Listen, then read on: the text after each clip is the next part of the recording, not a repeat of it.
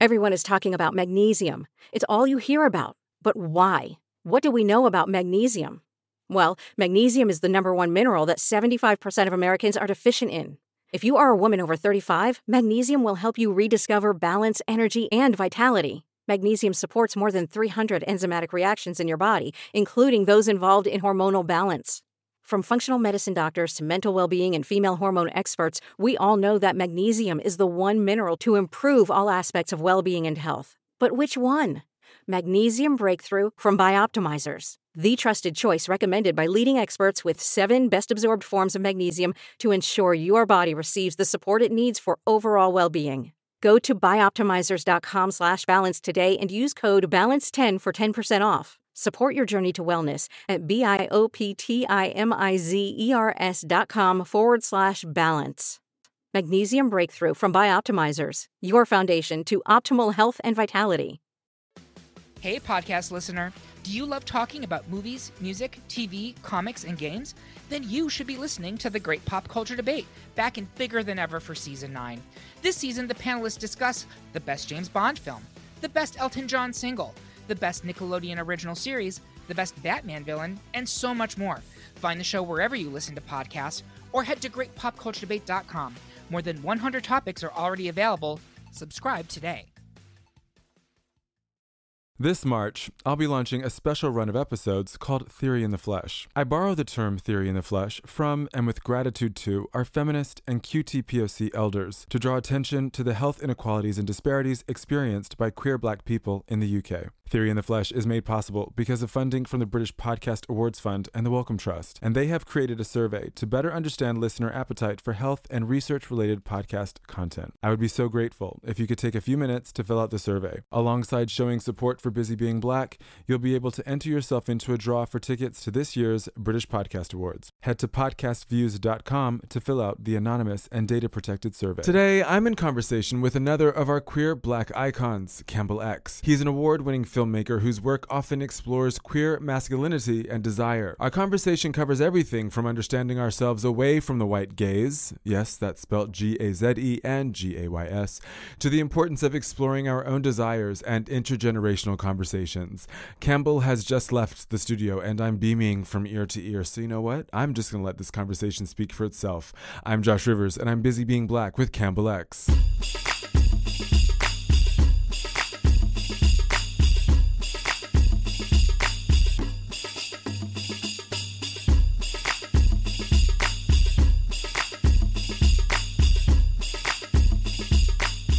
So when we last saw each other Yeah. at the AZ Hub, we touched briefly on intergenerational conversations, and I think we're part of a gener. and, and actually, maybe this happens with every generation, but yeah. I know that there are many of us who perhaps feel incorrectly that we are the first ones to be doing this exploration of identity and belonging in race, and I think we might feel like that because the people who came before us might not be readily visible. And so I want so I guess my first question is Mm. who helped pave the way for you Mhm. and how have you shown deference to them either through your work and in your life? I think it's a really good question. I, th- I I think what's interesting is not everything is available on Google.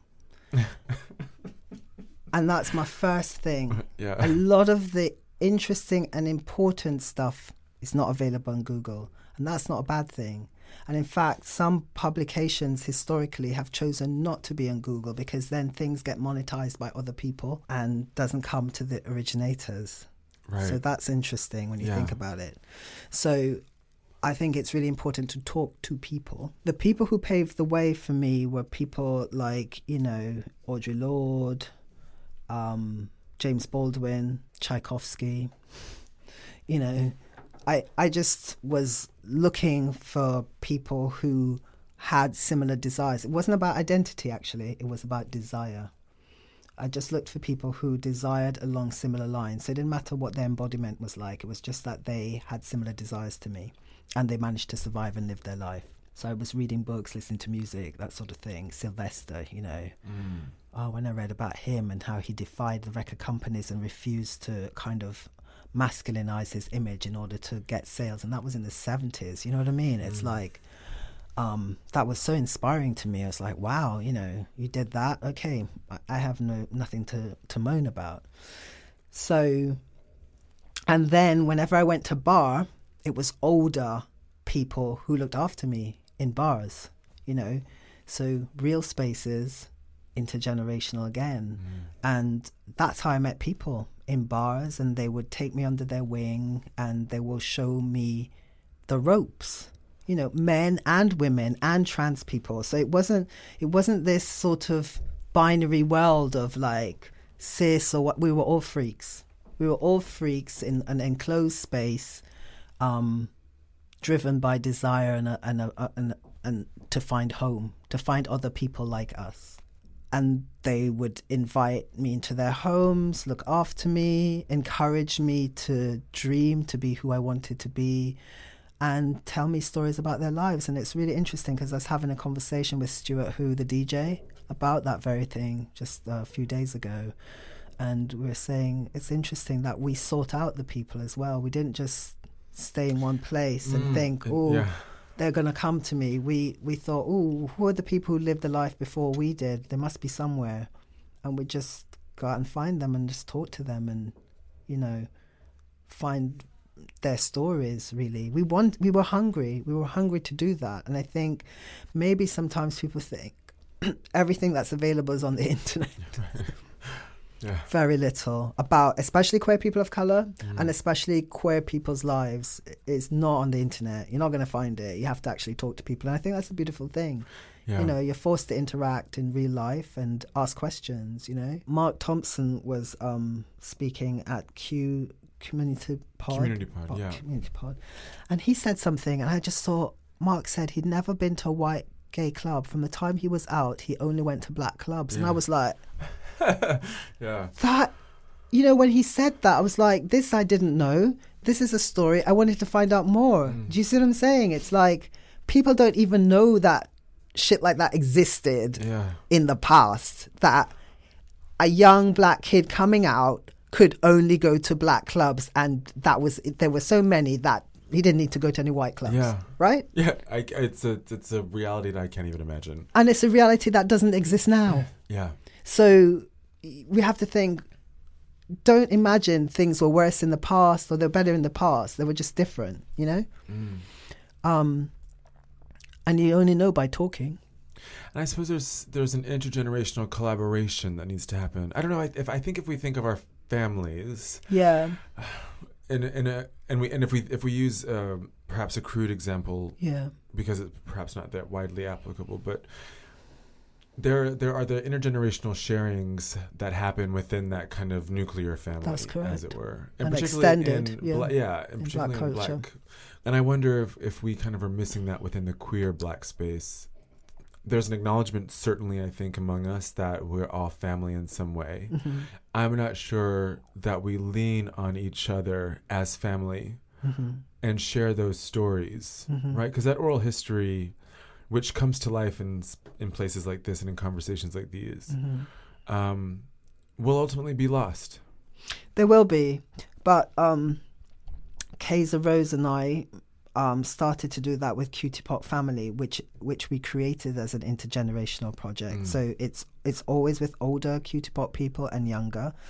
Um, and um, she's also created um, AZ Hub Yeah. Through AZ Mag, which does that. So I think there's some people who are craving that and are wanting those conversations, and you know, through her and I doing that. Also, um, you're doing it with um, this podcast, and um, UK Black Pride does it. So I think it, it is happening. Um, what may not happen, it, it may not be like formalized Right. But it is it is happening you know where um you know i mentor uh younger um filmmakers as well. It's all informal. They'll approach me but i'm open to helping people because i just think yeah i have expertise that i can help and, and i do and i I want to encourage people to let them know, yeah, you can do it. Because I was encouraged by um, older queer people, you know, who were incredibly nurturing and holding of me, and I want to be able to do the same. Um, in a blog post you wrote for the Huffington Post, Stud Life is a romantic comedy about LGBT life on the multicultural streets of inner city London. Stud Life did not come into film territory that is bursting with content. I can count on my hand all the queer people of color who have made feature films in the UK. The reason for this has possibly been already written up in a report by a management consultant employed by any one of the film funders in the UK. Do you know what? I can't even remember writing that, but it probably has. Um, I just thought it was so delightfully pointed. arch. yeah, yeah. Well, it speaks to it speaks to this very um, very reoccurring uh, Mm. mode of working that these Mm. film funders, or indeed society at large, really has, Mm. um, which pays and consults everyone except black people to figure out the solution to a problem that involves black people. Yeah, I don't know. I just wondered what your experience was making Stud Life and Yeah. and how that how that came about. Well, um, interestingly enough, I um, applied for finance from one of the film funders um, for Stud Life, and they uh, rejected it. And I thought, do you know what? I'm gonna find out why you've rejected this film because I, I, I think it's I think it's alright. and uh, they wrote back this report, um, and you know they said one of the things was they couldn't see a market for the film. And I thought to myself, okay, they don't see a market. Well, what I'm going to do is I'm going to have a reading of the script with other people who are my friends and our colleagues and see what they think. Do they think there's not a market for this? And I had the reading, and people were really bowled over and they gave good feedback. And so I did another draft and I had another reading. And I thought, you know what? Five people or six people, including myself, like this film. I think that's enough for me to get going. And um, I did a crowdfunder for it, which was crowdfunded had just started because remember it was 2010 when um, I decided to shoot it, and just brought along a whole set of diverse range of queer people to help me make this film. And people were so enthusiastic, so loving, so giving in the whole process. It really buoyed me up. And um, having shot it, I managed to attract um, um, a little bit more investment through the auspices of Stella Nwimo, who's an industry um, producer. I had two other producers, but they're um, Lulu Belliveau, who, um, as you might know, was one of the founders of Quim magazine, which was like the first erotic. Um, of it was called for dykes of all persuasions, and so she, because of her, we managed to get lots of material um, in the film, and um, Nadia Kassam. So Stella managed to get other investment to finish the film, and you know it went on to win awards. It went on to be um, on Netflix, USA, and Canada. So you know, it shows you. One, I think a lot of people who are the gatekeepers don't really know our world. They think they do because maybe they have like one gay friend or whatever. um, but that gay friend's usually white, uh, whatever. Um, and they don't know our world. And a lot of LGBT people came to me and said, "I don't know this world because they don't know the queer black world. They, it's it's removed from them. You know, the world that doesn't play the Smiths and indie music. You know, they don't. they- just don't Yeah, know that yeah. world. You know, or some kind of. So um, it was an eye opener for other LGBT people as well. Right, because there's there's a there is at once a universality to our experiences, Hmm. right? That it's is- relationships and interactions and Mhm. jealousy, yeah, um, and also a specificity yeah, that applies to the lives of of queer Black people and how we then interact with the world around us.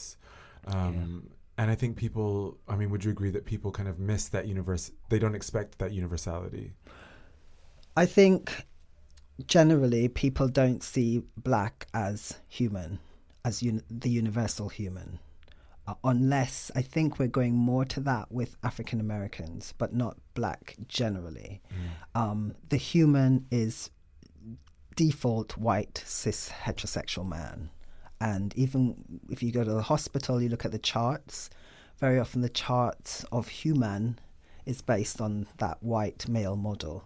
You know, you don't really see a variety of pe- humans in hospitals. Look at charts, like yeah, charts around bodies and things yeah. like that. So we are fed through um, dominant Hollywood cinema the the narrative and the psychology and the dreams and the fantasies of the cisgender heterosexual white man.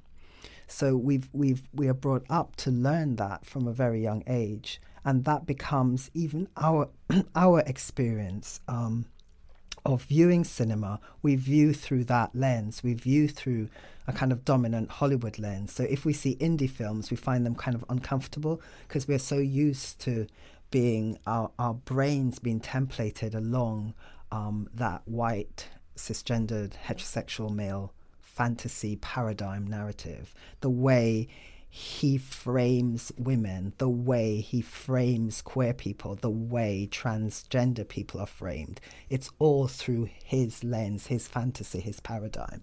So to disrupt that and go, actually, I'm going to shift that frame to my perspective, it then becomes uncomfortable.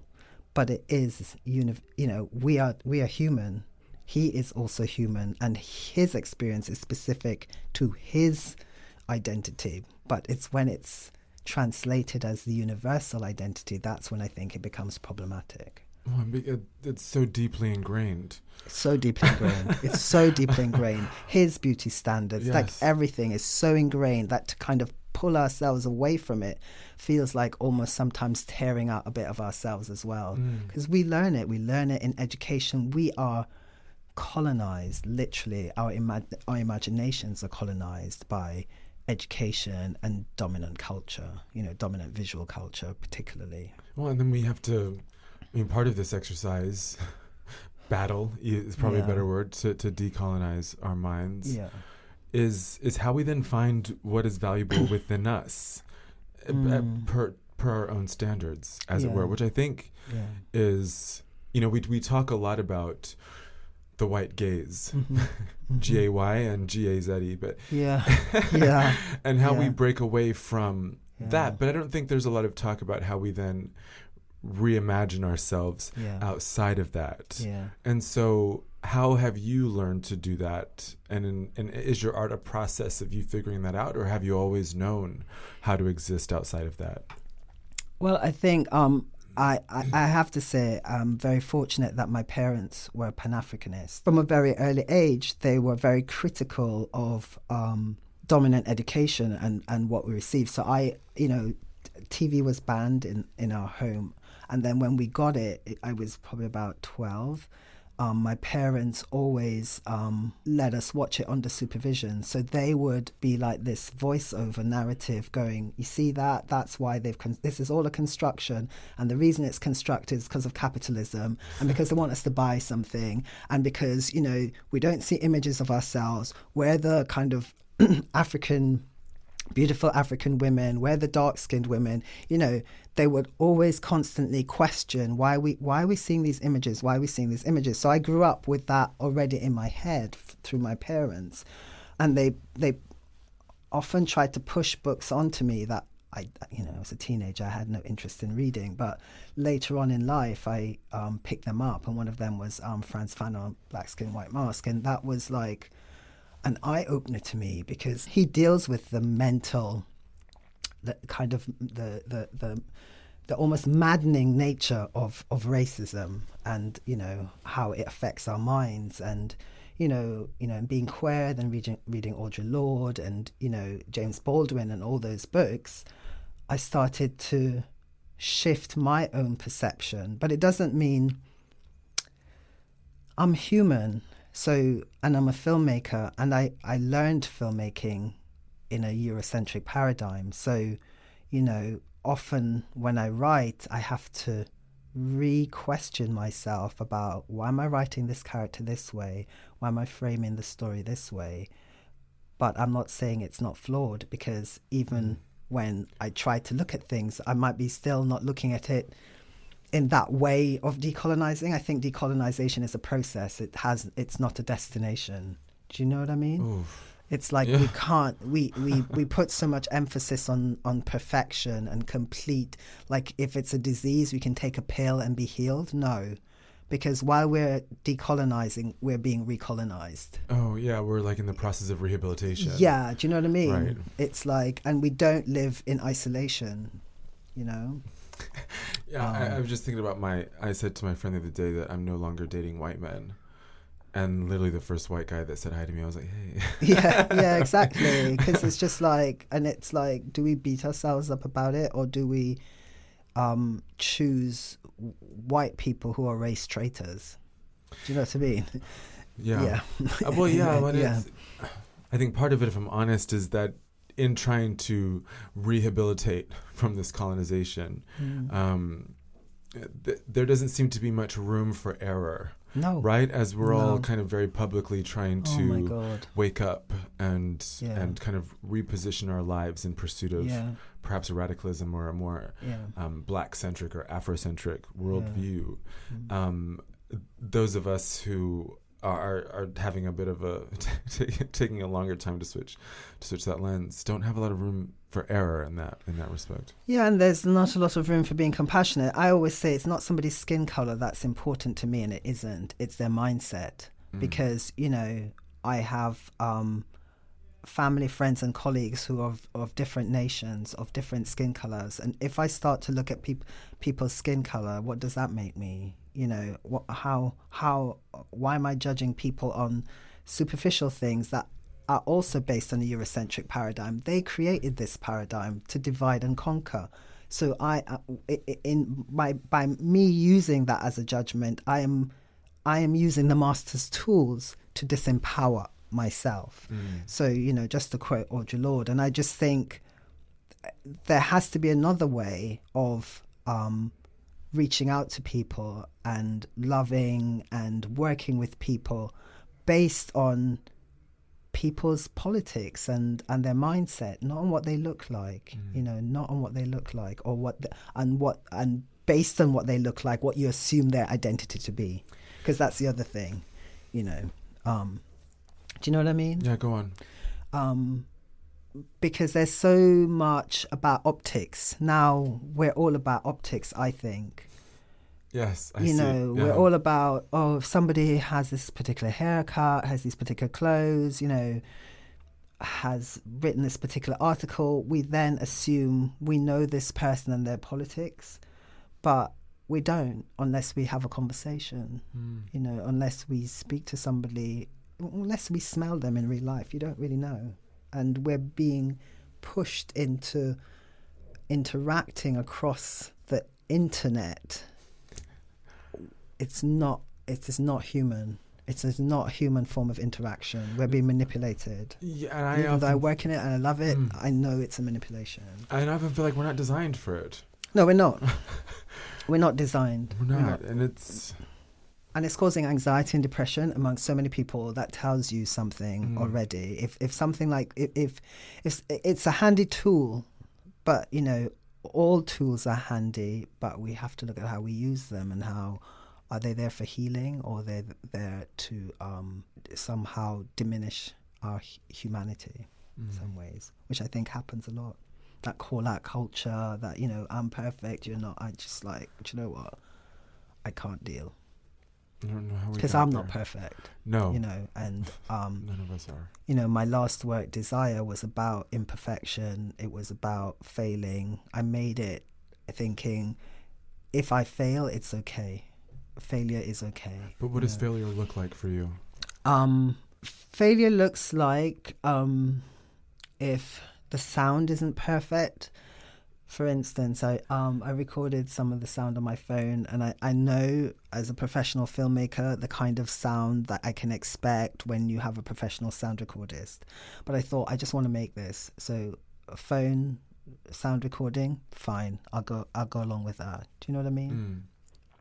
Mm. Um, I use a DSLR camera, not an Arri with you know prime lenses. I know how it can look with that, but I just wanted to have an intimate feel with the subjects, and that's what I got. You know, I got because it was just me and the um, people who were being interviewed.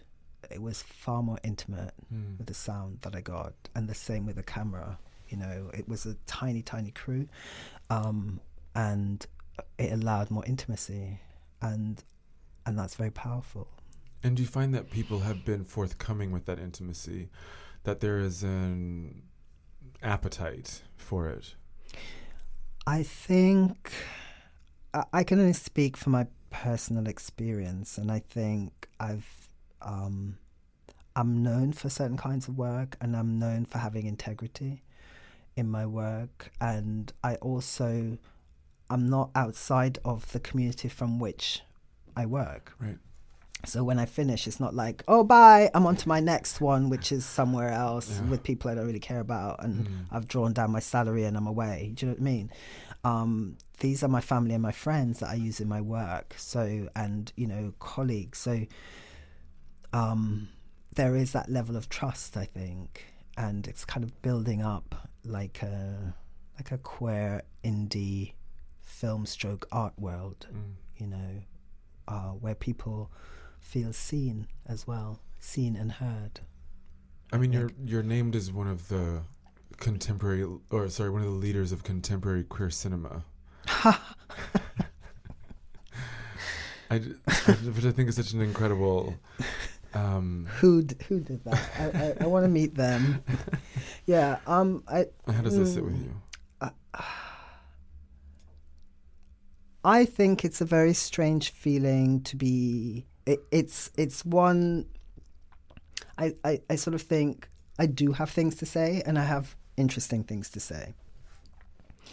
But I also think lots of people have interesting things to say. Do you know what I mean? And um, it's like, yeah, that doesn't win me any favors with anybody. You know, every film I make, I have to prove that I can make a film. I remember um, uh, seeing Cheryl Dunye, who uh, made Watermelon Woman and um, Stranger Inside. And, um, she's now working on Queen Sugar with Ava DuVernay. And she came to um, the film festival in London with Stranger Inside, and she had made loads of films. And she said when she was doing Stranger Inside, which is a fantastic film, you should see, um, it was like she'd made her first film. She'd never, like, they were treating her like she'd never made a film before. This Right. was her first film because it was like first industry film. And I was really shocked. But actually, that's how industry, quote unquote, works. It's like you can make all you want outside, darlings. Yeah, make your little funny queer things. Just go, just yeah. But you know, when you're with the big boys, that's not important. Right. You know, this is the real film. You know, this is the real film with the big boys. You know, quote unquote white boys, Yeah. white boy company.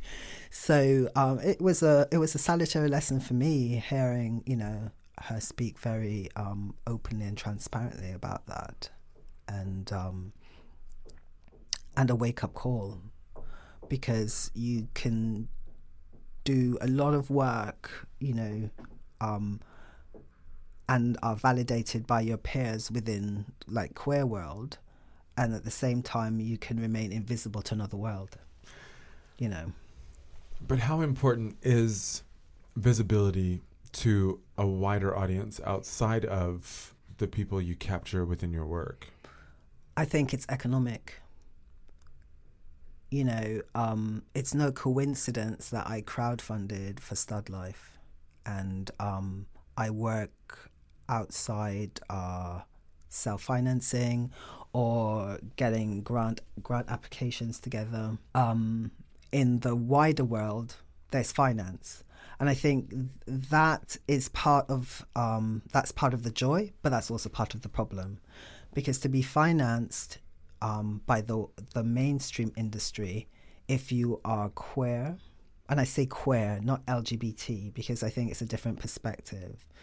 If you are, uh, if you center blackness, um, if you question uh, white supremacy and the white gaze, J Y Z or J Z E or J Y S, you know, um, you're in for a struggle because as I said before, that is the paradigm. That is considered the norm, the um, the template, the truth. And if you deviate from that, somehow it feels like a critique on their truth. But also, like it inevitably is. yeah, but like your experience is not the truth, you know, because they don't know that experience. It's like, nah, I don't believe you. Mm. I don't. I, I, I, that's not. That's not the blackness I know. Right. Where, where, right. where, where are the guns? Yeah. Where, where, where, where's the violence? where's the dysfunction? Yeah. I, I, I don't know that blackness, so it's not real. Do you see what I'm saying? Mm. So, in a way, sometimes I think people perform identities, perform blackness, perform queerness in order to fit within financial um, constraints. So, if you want to work beyond coming out movies or beyond a kind of um, beyond whiteness in some ways with, with queer work, it will be a financial struggle.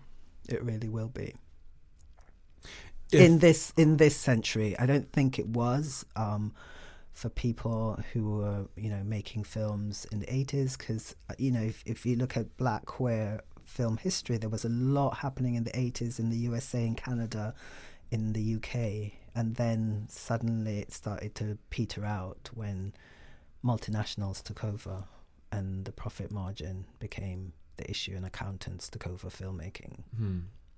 And so there's obviously this this wider audience. It's, it's economic, Yeah. and you're making this work which is decidedly queer, Mhm. if not always about race. hmm And this these are obviously the stories that you want to tell, and it comes with a Mm. great deal of work to tell those stories because of a Mm. lack of of um, support from the from the machine, as it were. Mm. And so, how important is it for you to then go beyond where you've been, if that makes sense? Well, I think the thing is, my work's not usually about race. Probably that might be the thing because I never, you know, it, let let's say in stud life, racism is never mentioned. There's nothing about race or racism. It's it's it's uh, a friendship between a stud lesbian and a white gay man. Yeah. and then she falls in love with um, this feminine black lesbian. But Who appears mixed raced, but yeah, could be the, the actress yeah, is yeah. Um, uh, Robin Kerr, but um, uh, you know she could be a lighty, you know what what we call light skinned. um, but it isn't about race and racism. It, it the film is about friendship, and it's about who really is who who is our intimate. Do you know what I mean? Mm. And it's also about how in London people speak patois. It doesn't matter what their ethnicity is because patois is the parlance of London. yeah. It's it's mixed with Cockney, but it, that's London. You know, that's our experience. It's very, it's very fused, and I never saw that. I don't see that in dominant cinema. I just don't see it. It's either the, the you know the black people speaking patois and the white people being unknowing, which is not my experience. You know, the people that I know, the white people have hot sauce in their bags. You know, do, do- do- you see what I'm saying? Yeah. And it's like I don't see those white people. Where are they? They're obviously not in your TV land or your cinema land, but they're in my world. You know, um, they're they're not ignorant white people. So it's it's how I try to show my life as I see it being lived right now in London. And also, you know, in queer films, you never see people speaking patois. And, you know, there's a barbershop scene, and, um, you know, uh, Donna Kroll, who's um, the actress who um, was the one of the barbers, she let it rip in patois.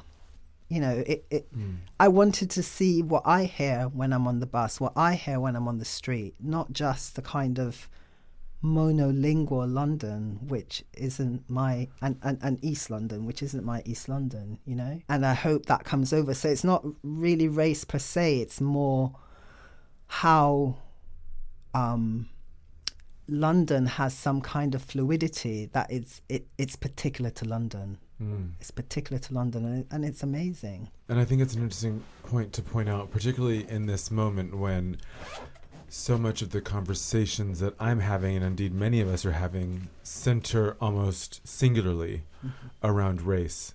and our experiences bumping into each other um, because of it. So to be kind of brought back into the spaces in which we actually live, um, when we are having these friendships that don't actually center around someone else's white privilege, and yeah, it's a, it's there's a realistic, there's a reality here that I that maybe we forget. And we forget that um, there are people who move easily into the language of white privilege who are our friends, who will just be like, they will pick up on things because they're au fait with that language and they're au fait with their own white privilege and they understand that how they hmm. move into the world is not how we move through the world. And, you know, Oh yeah, we're not teaching every single white person. no, right? no, we're not, and and the, but we don't see those white people because I suspect those white people are not working in TV right now. Do you know what I mean? So they, they're they're our friends, Yeah. but they're they're not commissioning stuff. So, Right. You know, and um, and it's just how to get to for people to see that other world because it is another world. You know, like they say there are two. You know, when they're talking about Trump in America, there are two Americas. Well, there are also two UKs. You know, there's also two Britains. There is the the Britain that we belong to that is knowing about certain things and and their second nature, and, and and it has nothing to do with generation. I think there are people who have always been au fait and you know have moved within certain circles, um, and people who just don't get it, just don't get it. You can't, you know, they their world is different. We we are we're living in like almost like two different countries with different languages, you know, and different cinematic languages as well. It frustrates me. Talk about that frustration. Well, it's frustrating because um, I sometimes think, am I that? Am I am I crazy to see a different world that's that's not being shown? So it's not like I expect to see my identity. I don't because I tell you, my identity is so specific, and I think everybody's is. I don't look at the tally and go, "Ooh, I don't see myself reflected. Oh my god, it's terrible." I've never done that because I just think it won't be the end.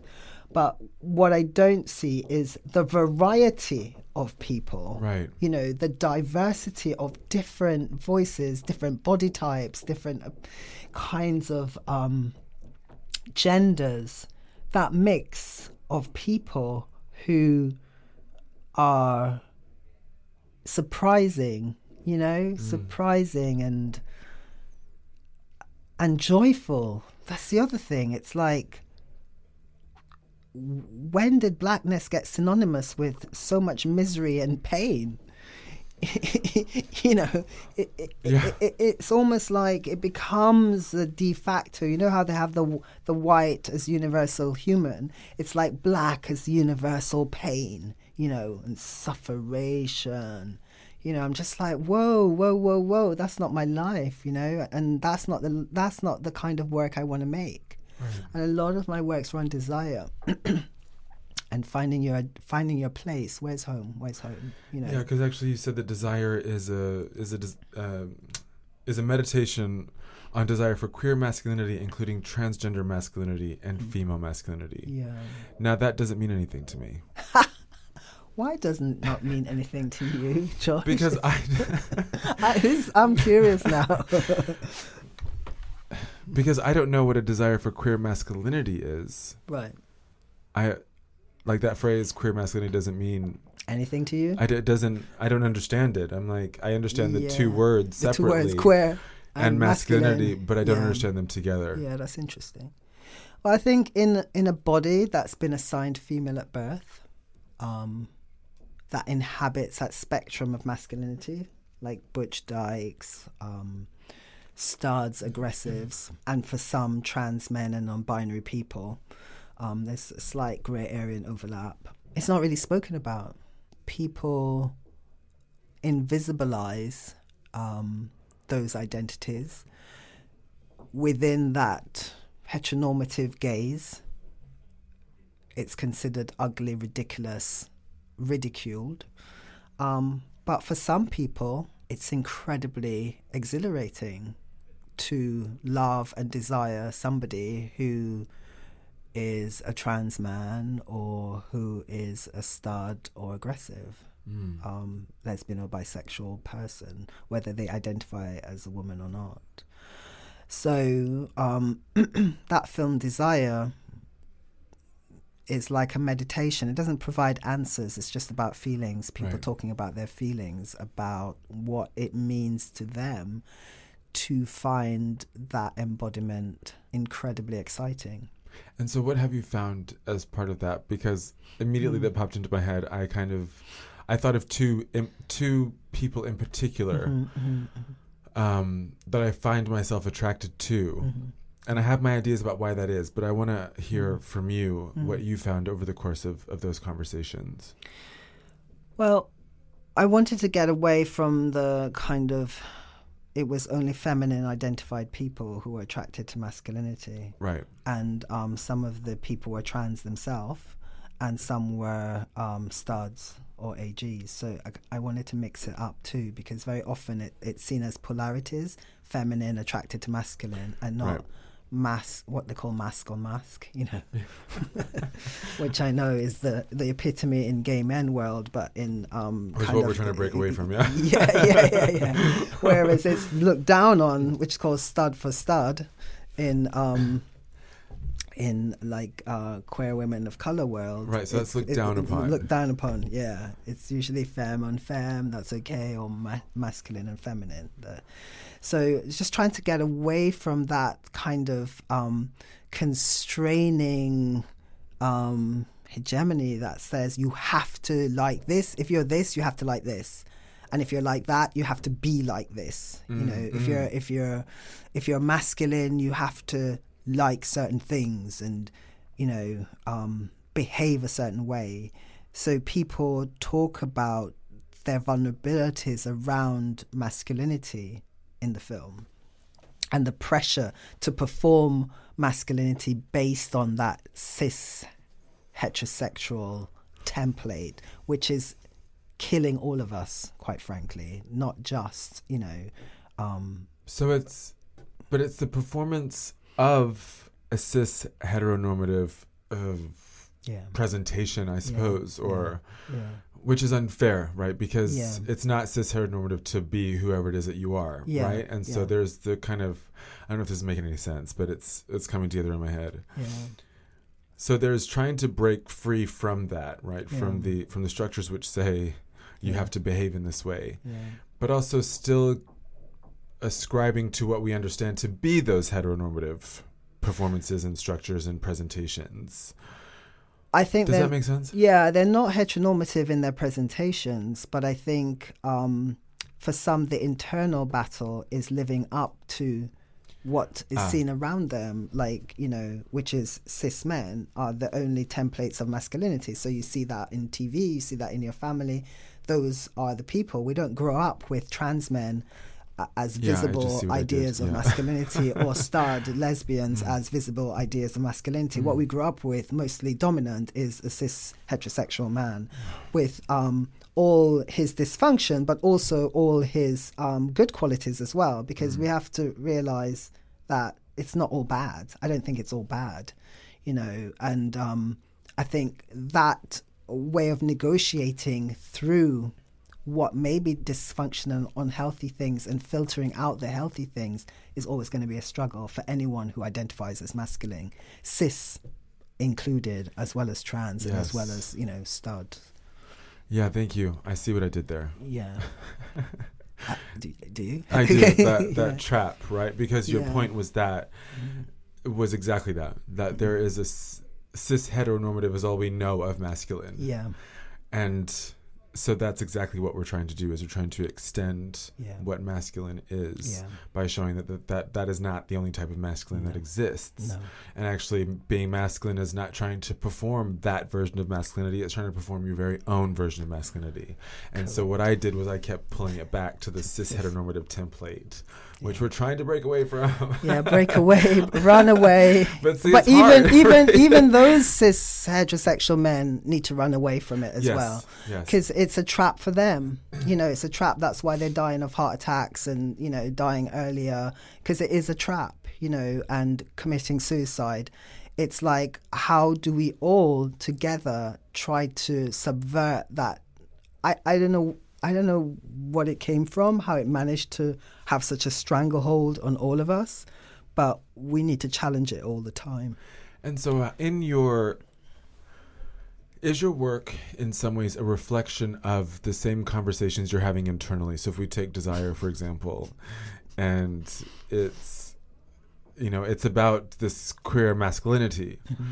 Is that something that you speak openly about or that comes out through your work and through the lens that you use to tell these stories and have these conversations?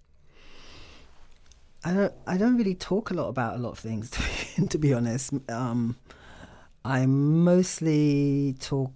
Yeah, I think it just comes out through the work. It's not something that I really have massive conversations about.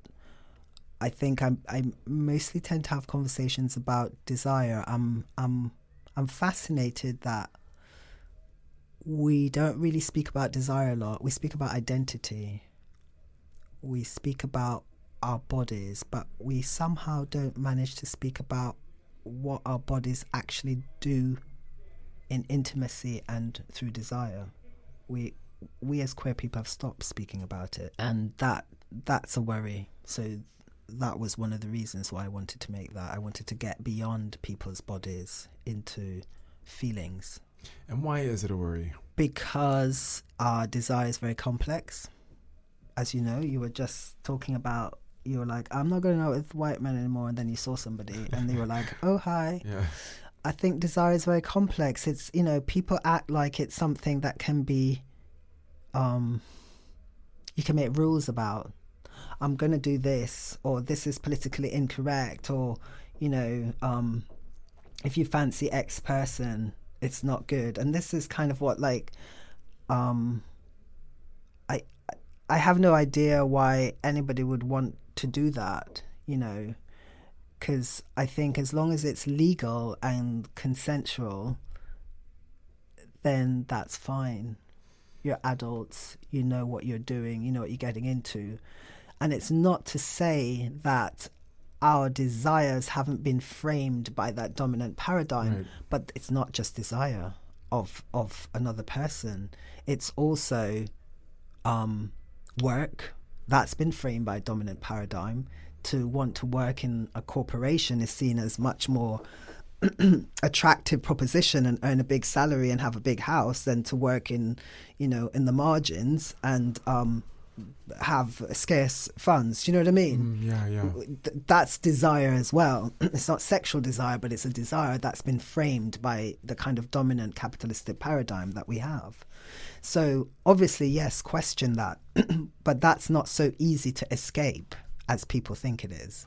No, of course not. Because yeah. it's already little virus in our heads. It is a virus. Yeah. I'm thinking about the transformation that takes place when I take off my glasses mm-hmm. and I put on a cap, and how somehow in my mind I transform into a more masculine version of myself, right. a more desirable version of myself. Right. Because as I am today, I don't feel desirable. Oh my God, you're so cute. Desi- your arms, I noticed your arms, they're amazing. and then, you know, you're a bottom as you walked but, away but and and so it is a virus. right? Because what happens that we have to have this kind of like clark that i feel like i have this like clark kent moment where i have to completely derobe as it were from my normal everyday clothes yeah. and then morph into something else to even present myself as thinking i might be desirable or and i, I don't know. So i think it is and you, you won't know the answer to that question but well, it's an interesting question because um, there was a time I didn't feel desirable because I was shamed for my masculinity. And um, it was only until I met women who actually loved the essence of me and loved that which I had been told all along was ugly, was unattractive, would not get me love, but those were the things that they loved, desired, found incredibly powerful. That it was, and and the things that I loved in me as well, that you know, became incredibly healing. So the more I was myself, the more I became loved, and that that's that's a powerful thing, you know. And um, I will never, you know, I feel very grateful to those women who see outside of that um, white supremacist, heteronormative, toxic gaze that is so crushing on people who are gender non-conforming or who have questions of not feeling comfortable with you know mm. um, normalizing and normativizing gender performances. Do you know what i mean? Yeah. And i wonder if amongst um, cis gay men that is not so much of a of a thing you know what i mean it seems very normalizing and normativizing it's like men you know just to prove just to deny the faggotry yeah. and uh, yeah. let's let's be all men together yeah. and crushing that bit of themselves that was probably beaten you know attacked when they were boys do you know what i mean mm, for sure and I, I don't know what your experience might have been like that but I, I, I see it a lot. Like femininity is so decried like so looked down upon now actually. And um, i find it very worrying. It's a worrying phase. Yeah, and it feels scary, and it feels it feels scary because I because it's happened, mm-hmm. as in because I know what taunts of femininity feel like. I know what that what how that manifests and how we internalize that because those are all things I've done. Yeah. And so yeah, to see it and to see this kind of this kind of moving backwards in our community, it feels like is scary because it's mm. like no i don't want to go back to high mm. school like yeah. the goal is to get away from that yeah. but then again in execution mm. when it comes down to the nitty gritty mm. there's still something that clicks within my own head that says okay now you want to have sex you've got to switch into this person yeah. to be desirable and so i wonder yeah i don't know and that's yeah, it's just i that's not a question it's just uh, uh, yeah we all suffer from from this yeah. system it we do, and my questions are beyond a kind of polemic. You know, the things that I I prefer to look at in my work are the the complex layering of ourselves as humans, not to make a polemic piece, but to be more self-reflective and uh, questioning of um, kind of why, like, why do I have to do this? Or a kind of gentle prodding of ourselves, but also challenging us as LGBT people about our own identities, you mm. know, um, and not getting too cozy about um, just being uh, um, sort of rigid and um, almost like saying this is the rule. This is the rule. If you're this you've got to be this way or else we're not going to like you. And i'm always like uh why why why do you have to be that way? Can't we just like be? Can't we just be? Because we ask we ask them we ask the rest of society to be tolerant of us. Be tolerant of us yet amongst ourselves we're not tolerant at all. But we don't we're very judgy. Yeah because i think what we what has been asked of on our behalf, I would say, yeah. is be tolerant and accepting of this type of LGBT person. Yeah. Right? The passing yeah trans I, and I say passing really reluctantly, but yeah. the passing trans woman, right? Yeah. The most masculine trans man who you wouldn't quote unquote know was ever trans. trans. The um, the rich, the respectable homosexual, yeah. right, who yeah. uh, doesn't have sex and isn't it doesn't. What's desire, right? I'm here. I want to raise a family and have a white picket fence, yeah. right? The ba- the power lesbian who wears suits and lipstick, like those are the versions of us that people on our have asked on our behalf, which I think so many of us is, but that's not us. Yeah, yeah, yeah. that anyone asked for. yeah, and so I think, yeah, I think that rigidity comes from survival almost, mm. right? It, it, it's. Mm because I think Mm. what's interesting about trans, for me as a cisgender gay man, Mm. why I feel so deeply passionate about trans people Mm. and that fight is because I feel like trans people, and I hate to put this on them, but I feel like they show us what's possible, Mm. Mm. right? Mm. That there is room within ourselves Mm. Um, to actually to to be who whoever it is that we want to be, Mm. and I think that potential is scary Mm. for people, which might explain part of that part of that pushback. I don't know. That feels really heavy. It feels like a lot to put on the shoulders of trans people. But I th- I think everything shows possibility, and you know, um, in a way, yes, some trans people do that, and um, Juno Roche is one person who I think is remarkable in that she talks about trans being the destination, and I found that incredibly healing. Not anything else; it's just its own destination, which is tenuous and can be anything. Do you know what I mean? And um, I found that very pow- powerful in that we're not trying to be like you, um, cis-normative, Yes. cisgender, heterosexual people. That's something else. Um, we're trying to be our own thing, and I think that's the the radical thing. Which you know, if you look at the history of of of um, LGBT people, that was always within LGBT, lesbian, gay, bisexual, transgender. It wasn't just the trans who performed that kind of um, the showing of a kind of radical way of looking at gender. Because some lesbians were doing that, some gay men were doing that, some bisexual men and women were doing that through desire, through performance, through, through you know, kind of subverting gender with their clothes, with their attitudes, with their ways of, of desire, with their ways of being fucked. They were saying, I don't care. I, I I don't care for your norms. I don't care for your you know your normal picket fence life. I want to be me. I want to do me. Be me.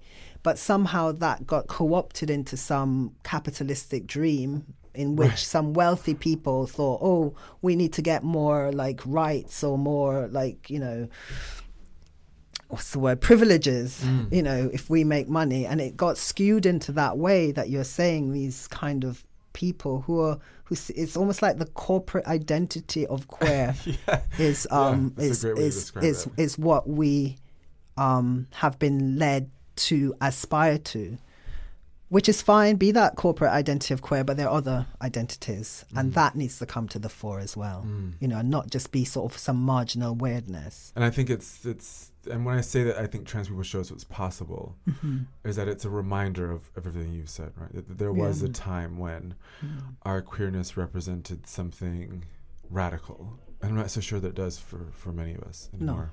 no Even the word queer. Even the word queer. You're right. I don't know what word to use now. No, I think which is not to say I don't think we should use the word queer, but rather to with a capital q. no i'm only joking. But capital Q E and capital R to Yeah, make it different. yeah, to make it like different. queer queer. Um, uh, so we're having this conversation at the tail end of Black History Month, yeah and I have some thoughts about Black History Month. Okay, go on So, more, so more so this year than than perhaps ever before. Okay. I feel like Black History Month is performative and decorative, right and I'm not sure that it really serves any function because I don't think Black History Month is for Black people. I think it's for white people. mm, interesting And so, Busy Being Black as a platform hasn't really been saying anything on Twitter during Black History Month because I haven't been sure what to say what to say because I've just been so annoyed Mm. at what I have been seeing. And I think what we're seeing is we're seeing the same people that we talk about every year, every Black History Month. The people who have already had their names immortalized, whose work has been canonized, I think we just continue to talk about them ad absurdum. Mhm, mm. And actually, so much of our queer black lives are about that day to day survival. It isn't about writing a book or creating a film, it's about getting from point A to point B. And I think that we forget that as a community. Mm. Or indeed, we don't think it'll get retweets, and so we don't talk about it. Mm-hmm. Um, and Hari uh, Ziyad, the editor in chief of RaceBaitr, Mm. um, wrote a really powerful piece saying that his ancestors didn't die for the right to vote. that actually them they died in the end, and, um, but they were died surviving. Yeah. And it's not a question, but th- Mm. I feel like from it's a sentiment that you might share, Mm. Mm. and I wonder what you think of all of that, and whether because I think that your work. Sorry to finish that point and close it out. Mm. I think that your work shows the quotidian Mm. struggle or experiences or interactions, not necessarily struggle, of queerness. Well, I think you know was a lot. historically. No, it's not a lot. It's it, it's it's great actually. I think um, until quite recently, Black History Month was very straight and it raised queer, queer people of color's lives. You know, and um, so for me, it was it was something out there. It was never something. It was just like, yeah, I'm living my life, knowing that. Um, certain publications would have never written about my work or you know seen me as somebody to talk to in a in a way that were black or or black centered i think that's changing. Um but we i- i- the thing about black history month that's i think quite cynical and problematic is that it pops up. And then you know people get asked to speak on panel like suddenly people are zombified and they wake up. Black history month must get a black person. You know Yeah. suddenly they're woken up to diversity and to history um one. And then uh, are scrabbling around to get um black people often to do work that's unpaid Mm. you know. And thank god for millennials because they're all about getting paid i think. And Yeah, that's fantastic you know. I think you know they've taught the world um, something about valuing labor um, which is important the other thing is that um, black history month tends to center on african american experience and lives and in the uk there is something strange going on where the UK has a history and we're not we don't seem to know our own history in terms of blackness and it didn't start with the Windrush generation. No. You know, this is a myth we've been sold and we're buying that myth.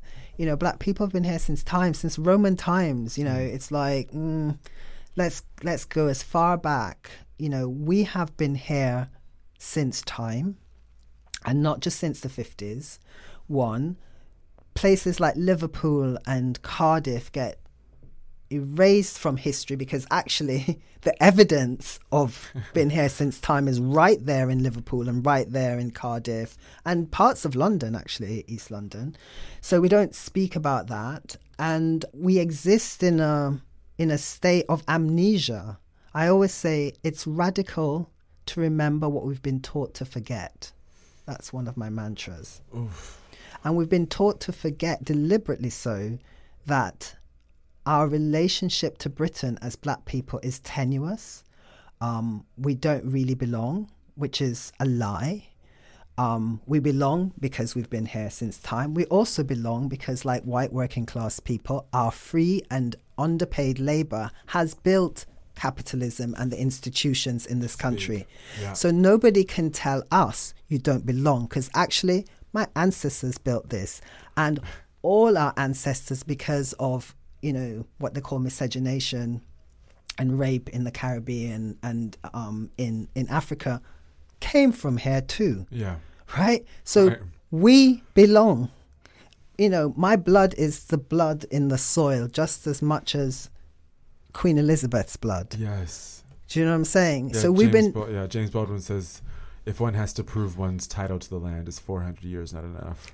exactly, Yeah. and it is enough. Mm. That's a really good quote, hmm. actually. So we don't have to prove anything. We already belong. What we have to do is feel entitled to claim that right. And what we've been told is you don't belong, you're an immigrant, you're part of. No, we're not immigrants. Right. You know, we have a right to be here just as much as anybody else Yeah. because we built this. And so We Black History built Month this. becomes us petitioning white people to remember Yeah.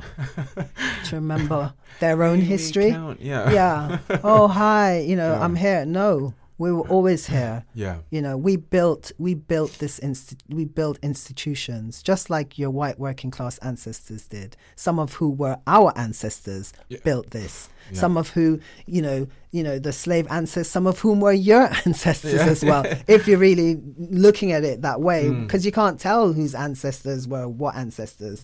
You know, some of who were Asian. You know, do you know what I'm saying? Mm. We built this. You know, we are entitled to feel we belong here and not that we're some sort of passing phase that you know can be kicked out at at, at a whim hmm. Speak. I'm just enjoying that. funny the way you're like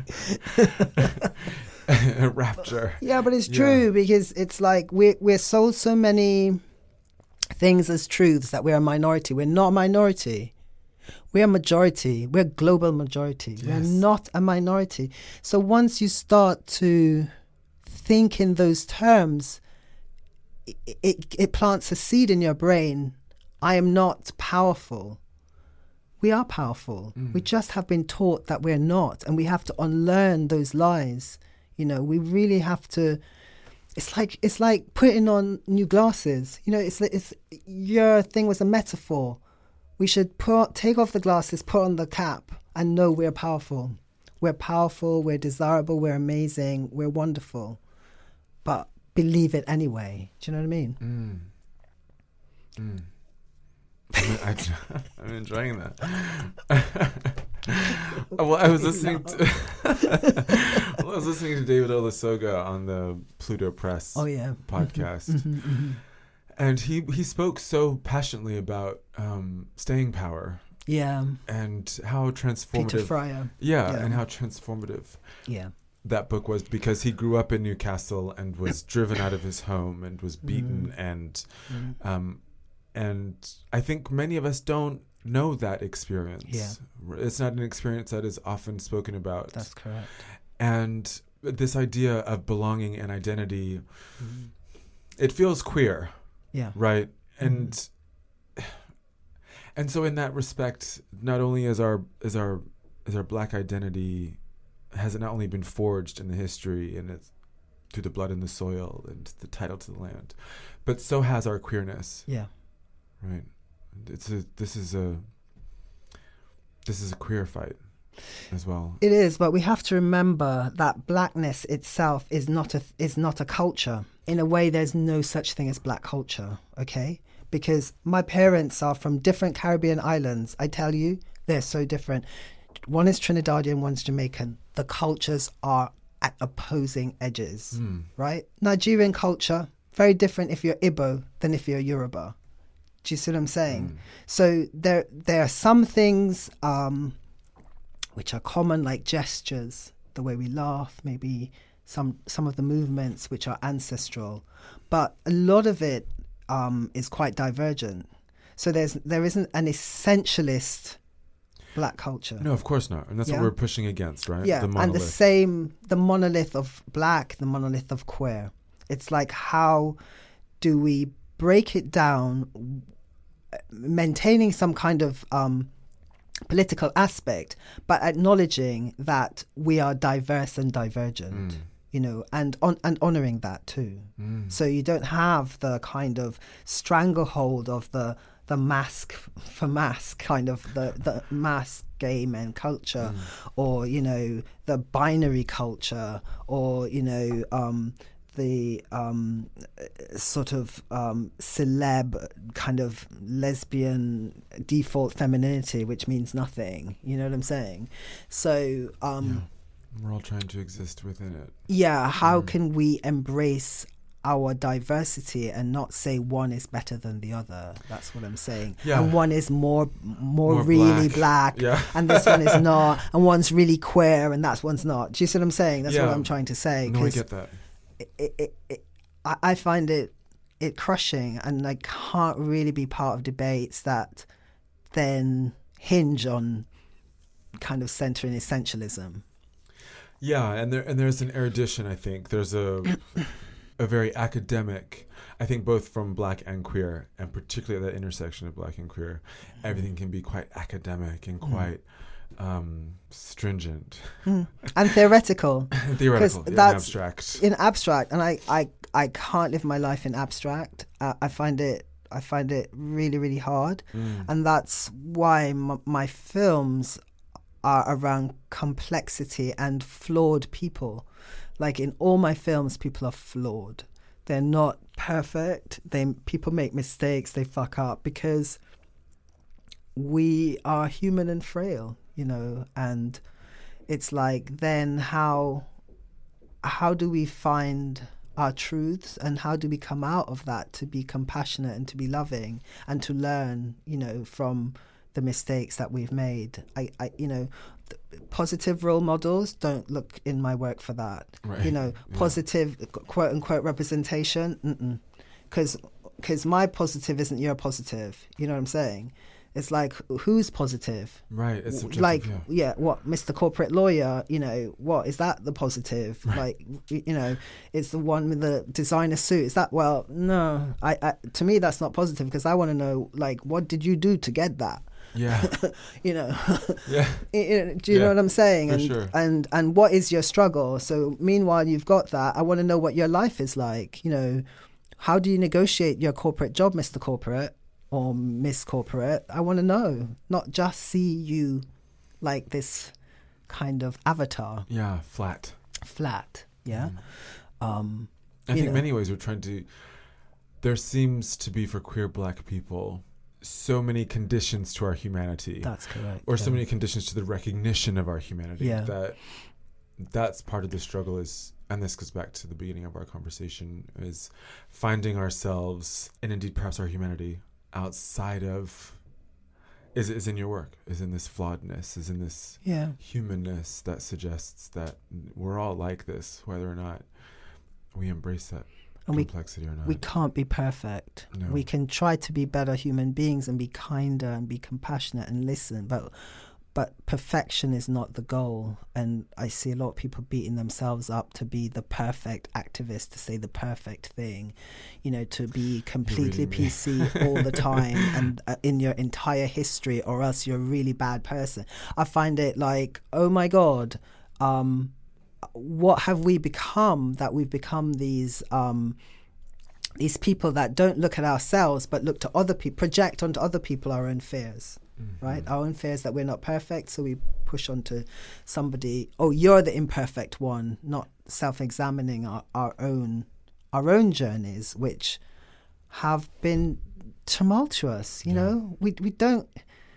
We're in a world that crushes who we are from very very young. It's like i don't know about you but i knew i was queer from a very young age and i knew it was something not to talk about. Right you know what i mean Mm. and i had to negotiate that life until i could actualize myself um and i look back and think what was the damage that was done while i was silent and how many of us grew up masking continued to mask still are right? We're not talking about that. Mm. My work deals with that. How many of us grew up, you know, squeezing ourselves into the the the um the round hole when we're square pegs that then in order to do that we self-medicate, you know, because the incidence of alcoholism and drug addiction is higher amongst LGBT people than the general population.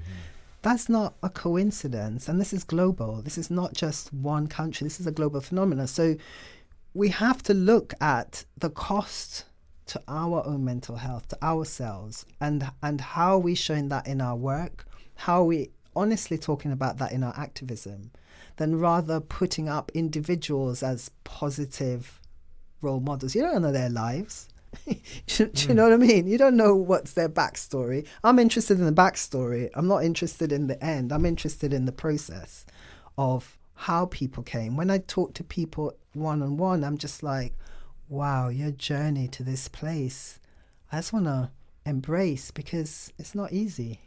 You know, it isn't easy for that child not protected by parents to come out and into the world and survive, as you say. I call it thrive. Mm. To thrive, we're delayed because a lot, a lot of times our heterosexual pairs are doing things that we aren't allowed to develop in that way. We develop later, lots of ways, and some people possibly never at all. Do you know what I mean? For sure. Is that too serious? No, I love that. Is it? Yeah. Oh, okay. To close, I ask everyone the same question. To close? Yeah. Okay. What do you hope for? I hope um, that's a really good question. I used to think in terms of the world outside, like mm, things will change on the outside, but I think we have to live our life. Like, if we want to see a change in the outside world, like in our leaders and things like that, we can't put it on the leaders to do it. We have to start to do it ourselves. It's like you can't, you know, they go, oh, when will this war end in, you know, you know, Palestine, Israel, blah, blah, blah, all these kind of things. And you just think, well, you, you haven't spoken to your father for like how many years? So you, Right. you think that's going to stop, but you, you know, looking at your own Wars. conflict, res- your own wars, basically. So Wow, that's powerful. do you know what I mean? Yeah. For me, it's like, what are your own wars that you're not dealing with? that was like a kick in the nuts. Oh, I didn't mean to do that. Your beautiful nuts will be protected. It's like, ow.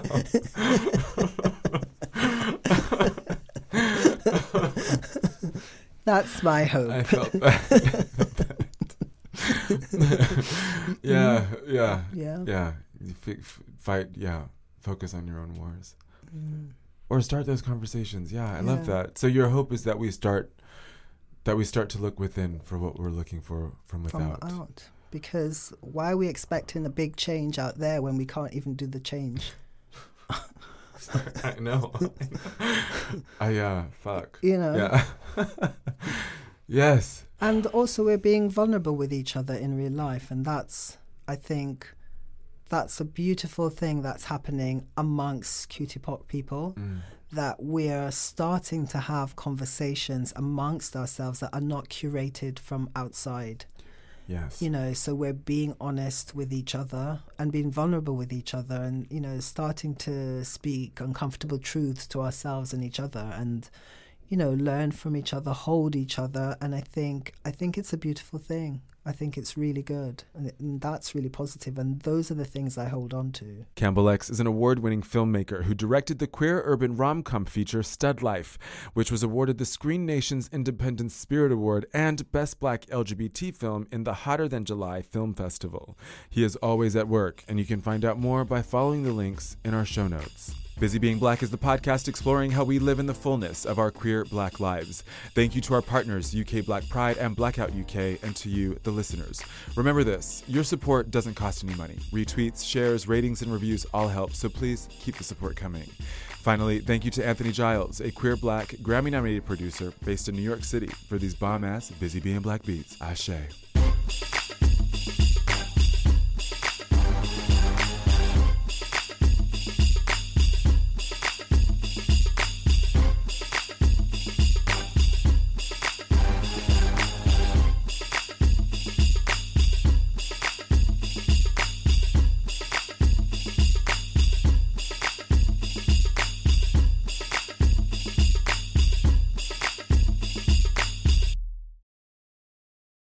Headlines remind us daily the world is a dangerous place. The elites in charge say everything's fine, stop noticing. But you know better. And your gut knows that time is short to prepare for a world that is four missed meals away from chaos. My Patriot Supply has helped over 3 million families become more self reliant and is the company Americans trust to prepare. Go to mypatriotsupply.com and secure their best selling three month emergency food kits. Each contain delicious breakfasts, lunches, and dinners, averaging over 2,000 calories per day. Secure at least one food kit for each family member. For a limited time, save $200 plus get free shipping on all their Ready Hour three month emergency food kits. You're not ready if it's not Ready Hour Foods. My Patriot Supply also has solar power generators, water filtration units, biomass stoves, heirloom seeds, and critical survival gear. Shop mypatriotsupply.com today. mypatriotsupply.com.